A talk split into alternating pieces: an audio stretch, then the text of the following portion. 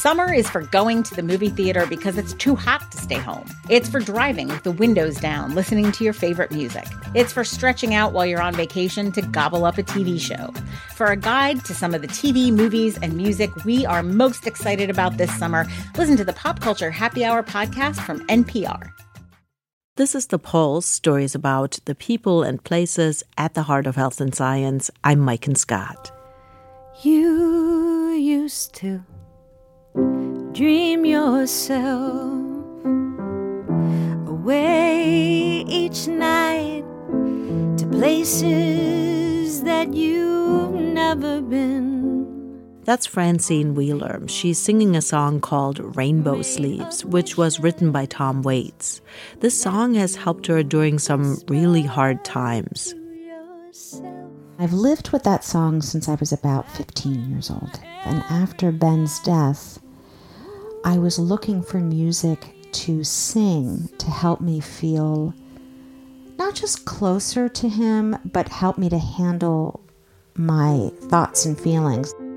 Francine's son Ben was killed in the Sandy Hook Elementary School shooting in Newtown, Connecticut on December fourteenth, twenty twelve, ten years ago.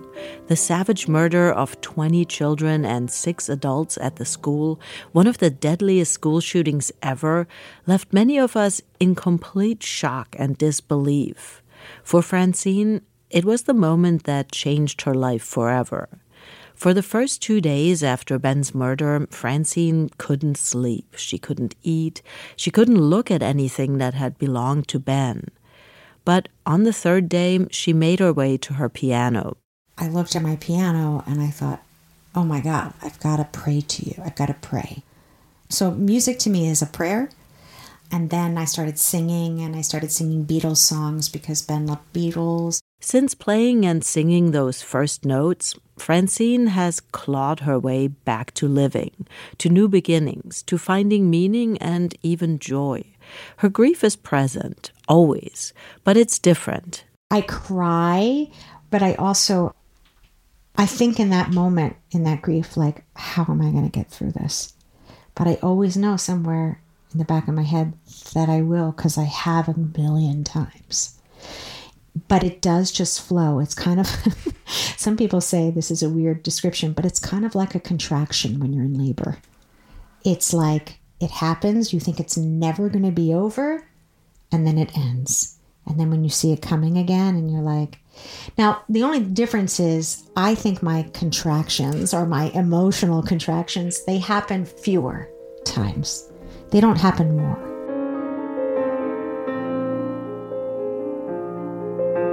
Grief often seems insurmountable at first, like a dark hole that will swallow us up, and things will never ever get better. But somehow we tend to find a way back. On today's episode, Living with Grief, what helps us cope, manage, and overcome the pain. Also, what the pandemic has taught us about grieving after unexpected sudden losses and the importance of saying goodbye.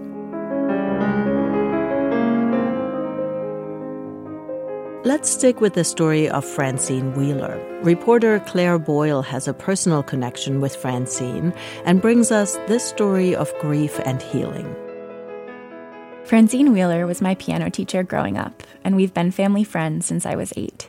We're sitting in her basement studio where my lessons took place. I'm looking next to you. That is, uh, it's the our door to our studio, and each one of my kids has a... Uh, measurement for their height, and the last measurement we did for Ben was on November eleventh, twenty twelve, and then above it, in very faint letters up higher, Nate wrote, "Would be here," if he were still alive. Nate is Ben's older brother. He was in fourth grade at Sandy Hook when the shooting happened. Francine says Nate wrote that about a year after Ben died. And you know, that's really sad, but it also kind of makes you think about all that was lost. I mean, he was he was six years, three months, and two days when he died. Here are some things Francine wants you to know about Ben. We had a nickname for him, which was Crash, Hop Along, Hurt Himself, Jawbreaker, Shiner, Split Lip, Gash Eye, Nosebuster, Faceplant, Wheeler. And we said that because the kid would find, he would find any way he could get into trouble, bash his head, run into a wall. He was funny about it. He'd be like, oh, well, oh, well, I got this thing, Mommy. At the same time, he was an incredibly empathetic kid. So he really, he noticed other people's sadness and would want to help them and wanted to be with them. And, you know, he was very loving at a young age like that. Most kids are, but we forget about it because then our kids get older. But he, because he didn't have that opportunity to get older, that's what I remember of him, is the loving innocence of a six-year-old. On the wall of Francine's studio, there's a framed piece of paper divided into columns, each full of bright stickers. It's Ben's sticker chart, where Francine kept track of his goals. This one is from the week Ben died. Here are some of the goals that we had. We had um, great table manners, uh, listening to words, using a tissue. Might seem easy, but it was not for Ben. Um, sitting fully in a chair, which he had five stars for, so he had really accomplished that. Another one that he had accomplished was kindness to family and friends. Gentle body, no licking, no biting, no hitting. Ben was getting better at the no-biting goal, but he did chomp on his dad's arm about a week before he died. And at, at the time, David, my husband, was so upset that he bit his arm, but he has this little scar. And he loves that scar now.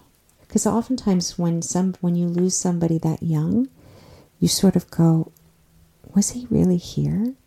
Did I really have him for six years? So we both have those things. My husband and I both have things that help remind us that he was here. And for him, it's that little bite mark on his arm, which might seem so odd, but it's kind of a, a weird gift. Memories of Ben are a source of joy now. But at first, Francine couldn't even allow herself to think about Ben. The weekend after, he died on a Friday, and Saturday I was putting all of his things in boxes in the attic because I couldn't manage to look at them. It was very difficult to even touch his backpack or any of his clothes. In the weeks after the shooting, I remember driving to the Wheelers' house with my mom almost every day. We'd pass under a bridge covered with posters, candles, flowers, and heaps of stuffed animals that grew soggy in the winter weather. Just our family alone received fifty-five hundred stuffed animals. So I had this friend, and I said to her, can you do me a favor and help me deliver these fifty-five hundred stuffed animals? They're not even going to fit in our house. So she had to get two trucks, and she got them all delivered to hospitals and things in the state. But then things slowed down, and Francine felt the enormity of her loss. About two weeks after Ben's death, Francine was in the kitchen with her husband, David. And I turned to David and I said, um, I'm not going to make it. And he said, you know, that's not fair, Fran. You can't, you can't leave this. What about Nate? What about me? You know, and I said, well, I just, I can't see myself living through this. And I had this weird experience that I don't know if it was my own brain or if it really was Ben's voice, but I heard Ben telling me that he wanted me to live. And when he told me that, I made a deal with him. And I said, if you help me figure out how to survive, I'll do it. But even though Francine had decided to live, she says she kept trying to distract herself from her trauma and grief. First, she threw herself into advocacy. And I went to Congress and the Senate, and I did all of these things, and I got the energy by pushing it down, by pushing the grief aside so that I could get through it to fight. Francine was even invited to give President Obama's weekly address in place of the president. But when the Senate voted on new gun control laws in April twenty thirteen, every single measure failed, even expanded background checks.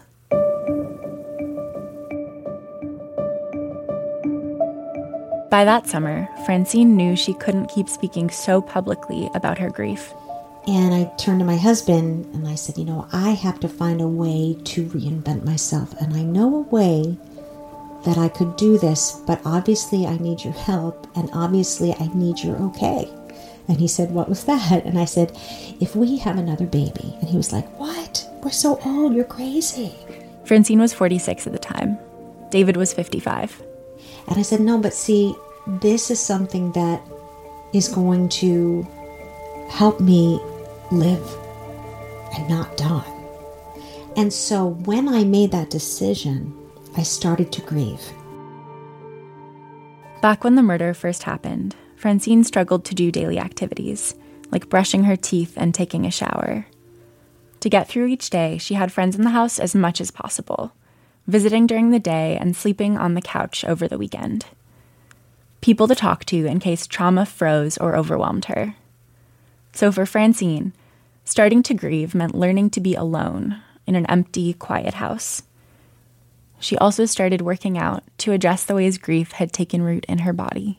I started to run. I started to strength train. I started to work out with other people, go to the gym. And it was like a side of me that I never thought could exist because I was not a gym girl.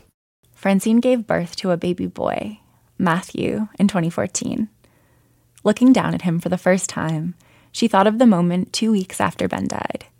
That moment in the kitchen when she felt like she had heard Ben telling her to live. The miracle is, and I say it's a miracle, I had Matthew at a very old age, and and that is such a gift that I feel kind of that Ben gave me, in a way. You know, that's how I look at it. His name, Matthew, means gift from God, and I kind of feel that Matthew is a gift from God and from wherever we go. This December fourteenth will mark ten years since Ben's murder. He was six, he would be sixteen. Ten years of life going on without him. It's a substantial, significant number. Francine doesn't know quite what to expect this year on the day of the tragedy. I'm kind of bracing myself for that and knowing that, you know what, I will do all the things that I do to help myself. I will have friends around me. We're going to go away for a couple of days, and it will be probably a choice to be very much in Christmas mode and not make it about Ben and not ignore Ben, but make it about Matthew's experience and finding that joy, because we always do. So I might as well have joy while I'm dealing with this terrible grief. In fact, Francine says one of the biggest misconceptions about losing Ben is that there isn't joy in the midst of her grief. People who have not experienced this kind of loss, they think we lay around in bed all day crying. And that's just not how grief works. You laugh in grief. You celebrate in grief. You cry in grief. You scream in grief. But you also celebrate life. Still, there are things that send Francine back to what she calls the soul of her grief. Sometimes it's obvious things like his birthday or the day of the tragedy or the first day of school when I hear the school buses going by. And sometimes it's the smell of a season or seeing a friend of his who I haven't seen in ten years and they're sixteen. And you're like, oh, you don't look the same that when you were friends with Ben. She's also careful to distinguish between her grief and her trauma. And her trauma responses happen automatically. Like when she saw the news about the school shooting in Uvalde, Texas last spring. I didn't even realize I was in bed for a couple of days. And I was. Because that's the kind of debilitating trauma that can come back in a moment's notice. But Francine knows how to care for herself better than she did in the days after Ben's murder. And that happens automatically, too. I had to be in bed. I had to ask for help with Matt. David needed the help, too. You know, I mean, these are the things that we will forever do. Francine also moves through her grief by keeping a daily gratitude journal. She's grateful for the health of her family, that David works from home to help take care of Matthew, and for her morning cup of coffee. Because coffee, for me, is kind of my morning ritual of, I got the gift of this day. Even if it's a crappy day, I got the gift of this day. Because I say to people all the time, you don't know if you have tomorrow. And I know it's a cliche, but people don't really think about that cliche. Francine has always made sense of life through music. A few years after the tragedy, she started to write songs about her memories. She wrote about Ben and her life in the wake of his death. And the first song I wrote was You Will Forget Him.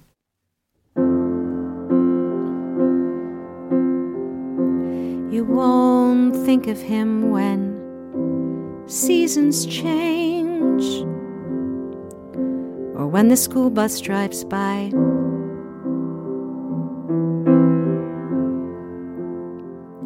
It won't be in you, 'cause that's how you survive. And I wrote the song because people don't have to live with the kind of significant loss of Ben that I do, because I gave birth to him. Like, I'll say to people, I have three boys. I have two boys that are living, that, and here's what they're like. And I had this other boy who died when he was six, and this is what he was like. And some people are like, oh no, please don't tell me that. I don't want to know, that's too much. And I say, no, you must. You must listen, because he deserves that, because his life matters too. One of Francine's most cherished memories of Ben is from the morning that he died. She and Ben had just dropped off Nate at a book club that met before school. They had about forty-five minutes before Ben needed to get dropped off too. So Francine took Ben to Starbucks to get a treat. They sat beside each other at a small square table, Francine with her coffee and Ben with a brownie. And he just started to tell me about what he wanted to be when he grew up. And it wasn't a lighthouse keeper anymore. It was, he wanted to be an architect. And then he said, but I want to be a paleontologist too, because Nate wants to be a paleontologist. And then he told me that he loved Nate and that he would always be with Nate. And then he told me that he loved me. And I just kind of, I remember saying to him, you know, it's so nice just to be here. The two of us, we never get a chance to do that. And because of that moment, because I had that moment, I get to keep that even though he's gone. I get that forever, for as long as I'm breathing. And that to me is our goodbye. I never got to say goodbye to him, but that was our goodbye. It's lonely over here. With every second changing color. And no hope appears to save you from one another. It's easy to forget. It's easy to move on. It's harder to remember what should have been. You'll look beyond him. You will forget him. It's bound to be. That story was reported by Claire Boyle. Francine Wheeler wrote eight more songs after You Will Forget Him. Over the past nine years, she transformed those songs into a play with music called Just Five Minutes. And it really is a story about my grief, trauma, and how I've survived Ben's murder. Francine is currently working with a team of artists and producers to film Just Five Minutes, and it will come out in twenty twenty-three. But I can stop it with every story, and you will know him. I'll demand it. Coming up, the pandemic threw so many people into sudden, unexpected grief. We'll hear what researchers have learned about the impact. It changes the way we think about the world, the way we think about ourselves. We seek to relearn the world and relearn ourselves. That's next on The Pulse. This is The Pulse. I'm Maiken Scott. We're talking about grief. The world so far has lost more than six million people to covid nineteen. That means millions of people are dealing with a devastating loss. And for so many of them, the holiday season right now is just not the same. Like Joanne Robinson, her mother, Ida Robinson, died during the early part of the pandemic, and Joanne is trying to hold on to the memory of happier times. The first of November, my mother would go shopping for straight through to New Year's. You know, she would even go down south and get her black walnuts. Um, she gathered rum so she can do her fruitcakes because they would have to soak for eight weeks. You know, just little things like that. Joanne often listens to voicemails that her mother left her before she got sick. I'll see you later. This is Anna Robinson. Okay. Bye-bye. oldest and honored, and wondering how y'all was doing. Joanne didn't get to say a final goodbye to her mother in the hospital. At the last few moments, um, she was taken off for everything and just was laying in a bed with just her face showing. And, you know, she was sedated. The pandemic separated a lot of people from their loved ones during those final moments. And researchers have learned that how a loved one died and how we get to say goodbye or not has a major impact on grief. Liz Tung has this story on what the pandemic taught us about grief. Bob Niemeyer's long journey with grief started when he was just a kid. When I was twelve years old, not quite twelve, about ten days short of my birthday, my dad died by suicide. It was something his mother never really recovered from. And as he got older, Bob wanted to try and understand grief. He became a clinical psychologist, professor, and researcher. And he spent the last forty plus years studying grief and the therapy techniques that can help treat it. So when the pandemic hit, Bob knew we were heading into a storm with a very long tail. We recognized this is going to be a, a tidal wave, that we really have what uh, I came to call a shadow pandemic of grief. Bob and psychologist Sherman Lee developed what they called the Pandemic Grief Scale to identify cases of dysfunctional grief associated with deaths that took place during covid nineteen. Dysfunctional, meaning it impairs someone's ability to work, take care of children, maintain relationships, live their lives. Bob gave a rundown of some of the symptoms. Wishing that they were dead so they could be with their loved one again. Finding it impossible to care about much of anything because of this loss. Uh, finding any positive and consoling memories of the loved one to be completely inaccessible because it was so overshadowed by the, the trauma of the loss, increased risk of suicide, of substance abuse and dependency. Bob and his co-author surveyed more than eight hundred Americans who lost loved ones during the pandemic, whether from COVID or some other cause. And what they found was that two-thirds of respondents were suffering from dysfunctional grief, what they called pandemic grief, which led to their next question. What makes these COVID losses so difficult? To find out, they looked at the context of the deaths that led to the most extreme symptoms. And they found that a lot of those factors were related to one thing, being separated from their loved one, losing their chance to say goodbye. Not being able to be there with the loved one at the end of their life. Feeling a kind of emotional distance from them when the only medium of contact was a, an iPad or a tablet.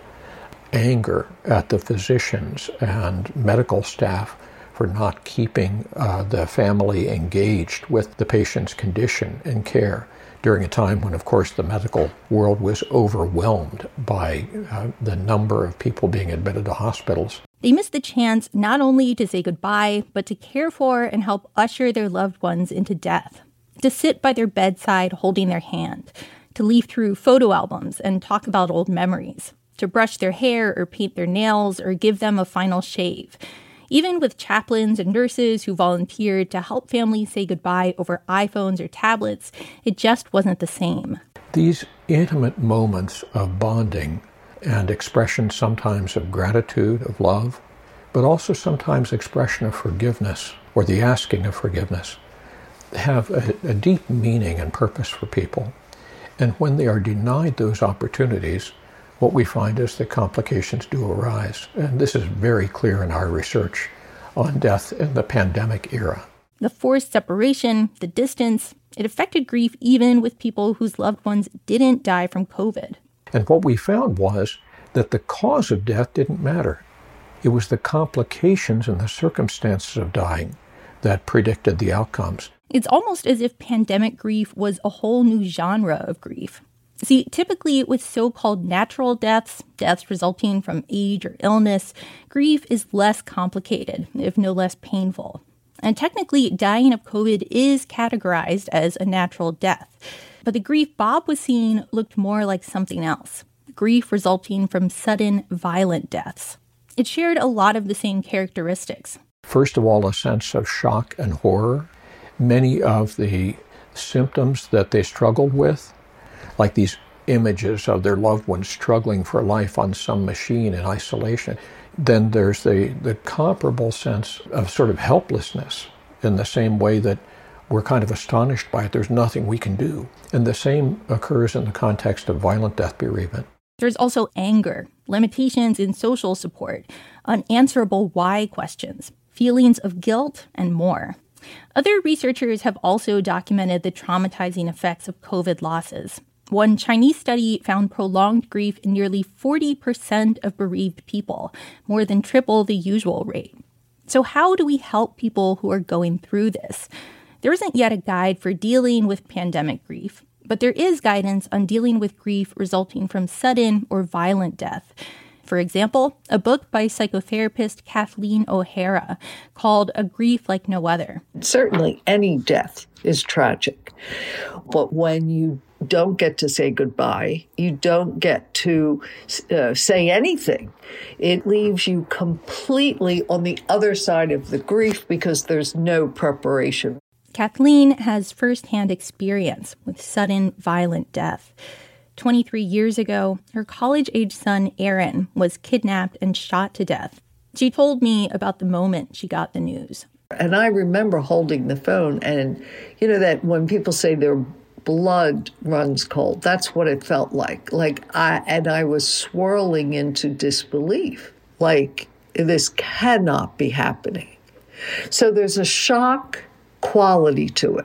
When something shocking happens, we have a whole system physiologically and mentally and emotionally that protects us from the the thing itself. Kathleen says shock is partly a defense mechanism, something that helps us stay standing at a moment when our sense of reality has crumbled.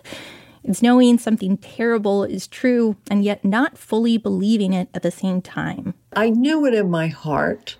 I just knew. That, that he died. I remember being in the funeral home, and, and of course, I never got to see him. So I, the casket was there, and I remember thinking, well, maybe he's not in there. I mean, these crazy things that you think in grief, your mind is not exactly functioning. A lot of that shock and trauma comes not only from the sudden, unexpected nature of violent deaths, but the fact that loved ones don't get a chance to say goodbye. You know, there's something in all of our human rituals that help us and we hope the other person. Because imagine the other person dying, we don't know what they were feeling at the last moments. We can't ask them. We can't see it.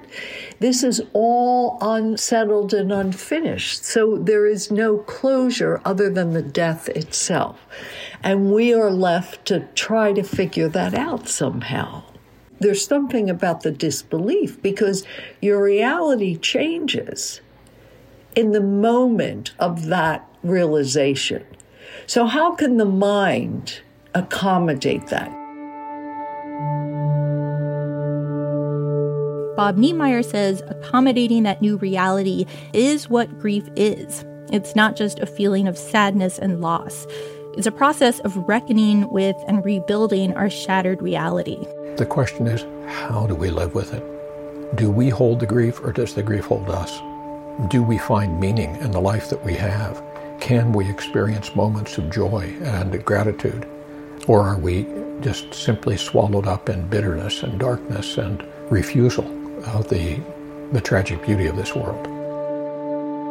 Five years after her son died, Kathleen started writing her book. In it, she includes the lessons she learned from her own grieving process and that of her clients.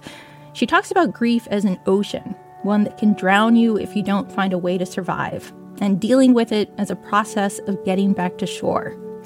One of the first things you have to do, she says, is learn how to float. Find the qualities within yourself that can help you manage your grief, like courage, hope, faith, spirituality, and optimism.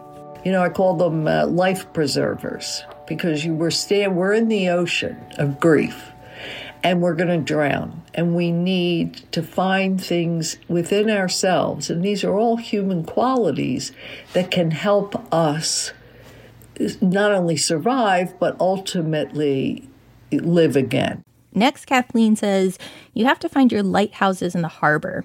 family and friends who can give you guidance and support. Once you're not actively drowning, one of the hardest parts begins, learning how to ride the waves of grief, overwhelming feelings of sadness, anger, and hopelessness. Once you learn to ride those waves of grief, Kathleen says, you get carried out to the middle of that ocean of grief. So I call that out in the deep, right? And one of the things we that will help us get from the deep back to shore.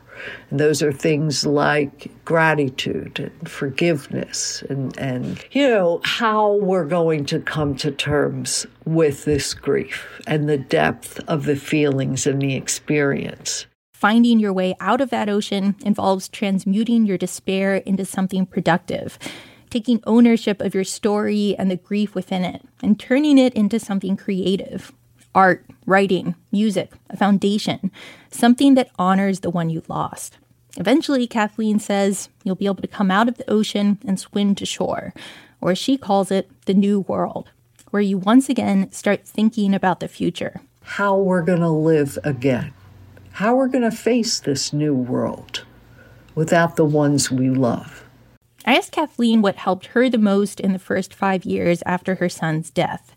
She said one big thing was facing her feelings. I think because I was a therapist and I was already familiar with several people close to me dying, is that I knew how to deal with feelings. I was completely unprepared, by the way, for the depth of those feelings. But I knew that if you can feel them and deal with them, you will heal from them. But it's the running away from them that causes the problems because we're so scared of the feelings because they're so overwhelming. She says some of those feelings never go away. And the goal isn't to make them go away.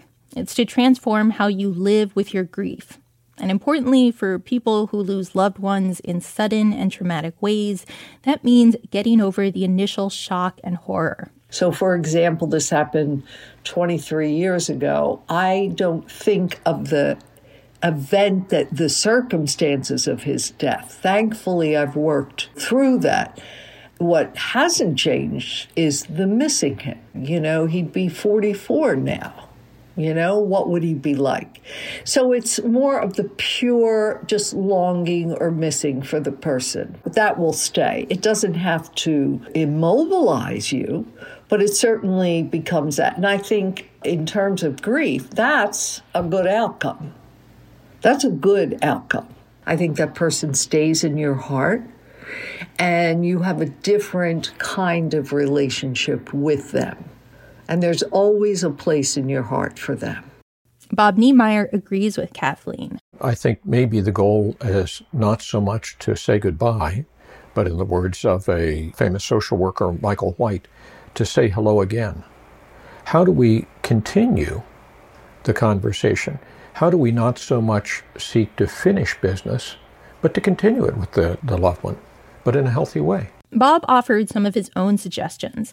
Rituals, like setting a place at the table for your deceased loved one, writing them letters, and maybe even answering them, taking long walks and having talks with them in your head. And when we find ways of somehow taking in and making a place for this sad, uh, sometimes tragic event that happened, becomes part of our life story, it becomes a tellable tale. We move beyond our own isolation in the loss. It's never too late to memorialize our loved ones. Just because we missed the obvious opportunity doesn't mean we can't invent another. Write that letter. Take that walk in nature and talk to that person and say goodbye. You can do that. It's obviously not what we want, but we also have to realize we have to work with what we have.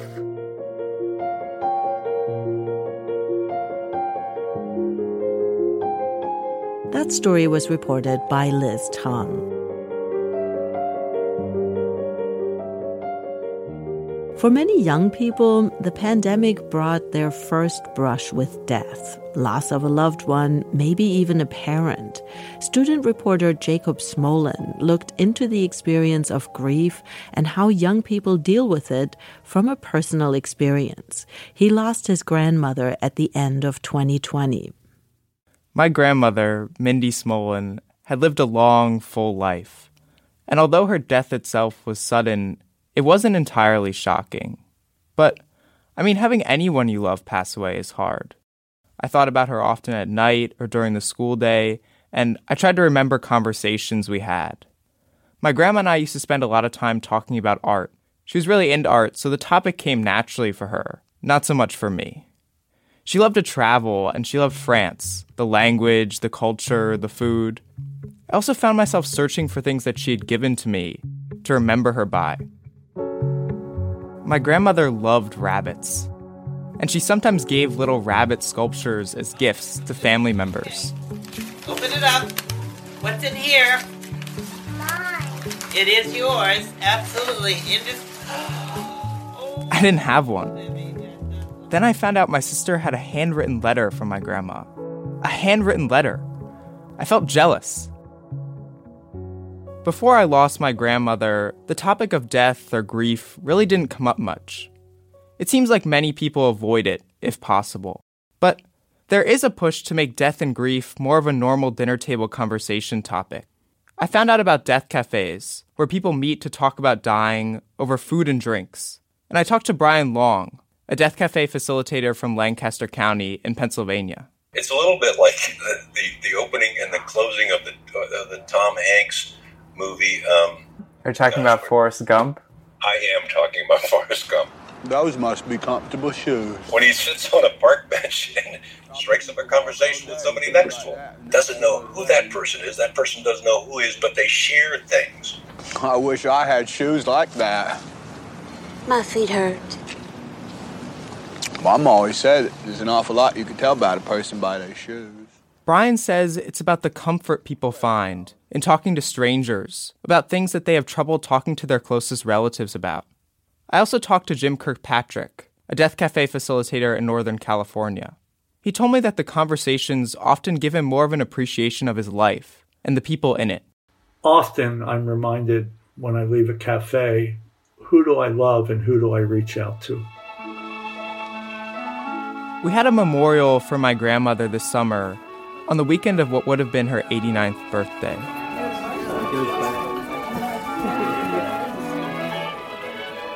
We gathered under a white tent in my aunt's backyard in Cape Cod, where my grandmother lived for twenty-five years, with family and friends alike. And we ate chocolate mousse and listened to French music in order to celebrate the life she had lived. Revoir Paris. I wish that I could say I had some sort of grand epiphany following this exploration of death and grief, but the truth is I didn't. I certainly understand more about how grieving functions on a psychological level. I've learned that grief is an extremely subjective and personal experience. I've learned that I love to hear stories about my grandma. And sometimes I wish she were here to tell those stories. But I'll carry on the things she's given me, like a love of cooking and languages.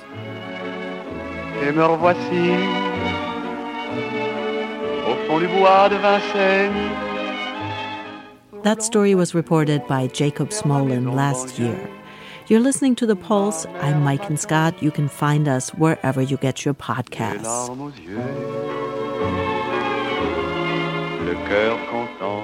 Coming up, the passage of time and how it affects the experience of grief. I remember everything. I remember his voice. I remember every detail, like how he will brush his hair with his hand. I, I remember everything. It's crazy. That's next on The Pulse.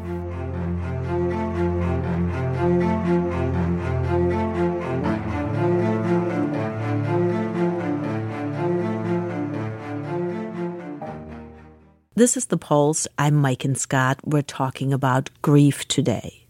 How long should crushing, deep grief last?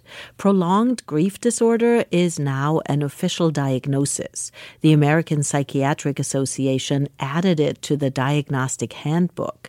It's described as grief that remains intense for more than a year after losing a loved one, and a grief that affects people's ability to live their lives. But What do we actually know about the duration of the deepest grief for most people? Scientist and writer Hilda Bastian was faced with that question when she lost her son Adam last year. His death was very unexpected. He was thirty-eight and died from a sudden illness. Hilda felt like her sadness and despair were going to suffocate her, and she couldn't imagine a way forward. She remembered other mothers she had known who had lost a child, who had never recovered. And so I was absolutely terrified that I was going to be one of those people, because I just could not imagine that distress easing. I couldn't imagine it ever getting better, but I also couldn't imagine living like this. She wanted to know, was there hope that she would ever feel joy again, that she would one day have some semblance of a life? So even as distressed as she was, not sleeping, barely able to function, she put on her researcher hat and started to dig through the science on grief. And in fact, it was almost the only thing. There was only a couple of things that felt normal. Laughing when I saw my grandchildren doing something silly, being happy to see my other son, those things were normal. Um, the only other thing that was normal was the research thing, the being interested in it. And when I would read things about grief, I would go, but how do you know that? Is that true? Isn't that true? Those sorts of things. A lot of the information she dug up was conflicting and not very helpful. This is particularly bad. People kind of swarm into that space of trying to help people, and it really kind of clutters up the landscape. Hilda was especially interested in research on the duration of the worst grief, how long it would last. What were some of the better studies you found when it comes to grief and, and the duration of it? The really helpful thing for me was a small number of studies where people had tried to map what happened to people across an entire population. People in the in the V A health system, for example, who's who had lost a spouse in the military, they could track uh, their levels of depression and what drugs they had used and so on from a year or two before they lost the person to a few years after. Hilda reviewed the studies and saw that for a lot of people, the grief seemed to ease about three months after the loss. And by six months, most people were over the worst of it, doing better or even okay. When I was still in the middle of the worst of it, I found that hard to believe because well, the rest of the internet was telling me things like you'll never really entirely feel better and um, and maybe in a year you might start to feel better. Things like that are really quite common in grief information on the internet. So I was quite confused about it. And uh, uh, later when I had the chance to really look at the literature, I could see no, a lot of that grief internet is, is just wrong. But even though she found it hard to believe that she would feel better in six months, Hilda says these studies gave her that ray of hope she had been looking for. I needed something uh, realistic, you know. As I, I kind of looked more at the research, I could see I was at quite high risk. I'm older, I live alone, you know, it was my child. I knew that I was at quite high risk of being one of the people who really struggled for a very long time. But even knowing that, I mean, knowing that there was still a substantial proportion of people in my situation who are happy again, um, still grieving, of course. I mean, you'll miss your child forever, but living in a reasonable life again, uh, that was enough hope for me because it wasn't as though I only had like one chance in a hundred of being okay. It was substantial. So I clung to that and go, no, it could be better. It's going to get better. That's scientist Hilda Bastian, who is compiling information about grief research in the wake of her son's sudden death.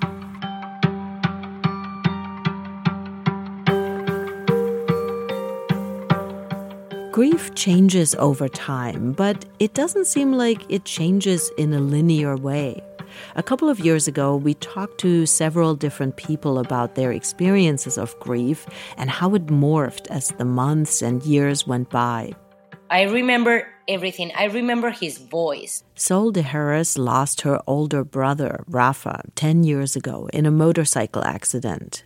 I remember every detail, like how he will brush his hair with his hand. I, I remember everything. It's crazy. You know, it's sometimes, I've had people say to me, it feels like one hundred years since my husband died, and it feels like ten minutes since my husband died. That's grief expert Claire Drexler. It's not a stage. You know, grief's not like the flu, that it's really bad at first, and slowly, slowly, slowly it gets better. In that period, it does get better, but in that period, there's the, the in and out, the lean in, the lean out. So grief changes over time, but also your experience of time is changed by the grief. Time is is is everything or nothing, right? It's like you can remember everything, you know, up to the minute of something, but then you can remember nothing at all. Or you choose not to, you know, want to remember anything at all. That's Jared Michael Lowe. He's a writer in Philadelphia. Eight years ago, Jared's mother passed away in their family home while he was in the other room. With me, it feels like it's yesterday, but also it feels like it's many years ago. Like, I've, I feel like I've overcome so much, but it, it's still, like, the feeling is still there. It, it's funny because it's not the actual day that she passed, but it's the day of her birthday that really hits me hard. And so this year, I literally sat and meditated for I don't know how long. All around you, life moves on. Seasons pass, holidays, important dates come and go. These anniversaries, death dates, birth dates, holidays, kinds of things do actually mark the passage of time, because what people tell us in their grieving process, that time gets sort of distorted for them. For Sol, those are the times when her brother's death feels intensely new. For me, Christmas is the worst. Because, you know, it's not like something that you do every day. It's just once a year. After what happened with my brother, it's pretty hard for everyone. Having dinner with my whole family, that we get together like thirty people, and he is not there. Claire says this feeling is common.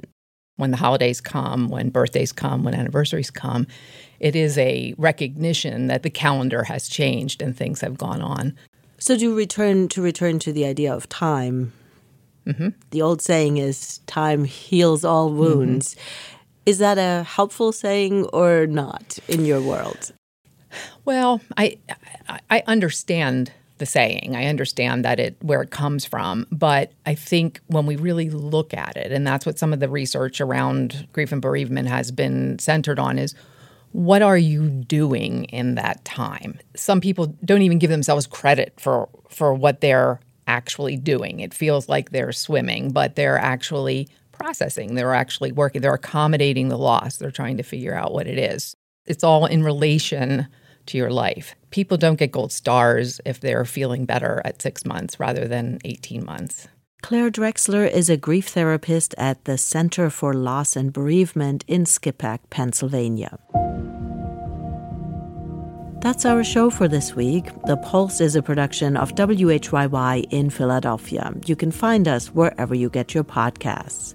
Our health and science reporters are Alan Yu, Liz Tung, Jed Slayman, and Grant Hill. Marcus Biddle is our Health Equity Fellow.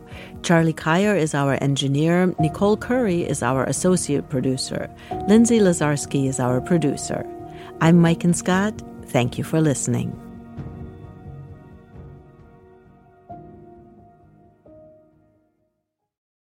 This message comes from N P R sponsor Stearns and Foster. Every Stearns and Foster mattress is handcrafted for irresistible comfort, with indulgent memory foam and ultra-conforming IntelliCoils for your most comfortable sleep. Learn more at stearns and foster dot com. This message comes from N P R sponsor MassMutual. The Financial Educators Council says thirty-nine percent of Americans don't have someone to go to for financial advice, but you can plan for the short and long term with someone backed by one hundred seventy years of financial expertise at mass mutual dot com. The economy right now is bewildering, impenetrable, inconceivable. Not when you have the Indicator podcast in your ears. In under ten minutes every day, we simplify the complicated news, like... How does inflation drop? What the heck is a SPAC? Why are trendy little high-fiber sodas suddenly dominating store shelves? And more. Listen to The Indicator from Planet Money and N P R.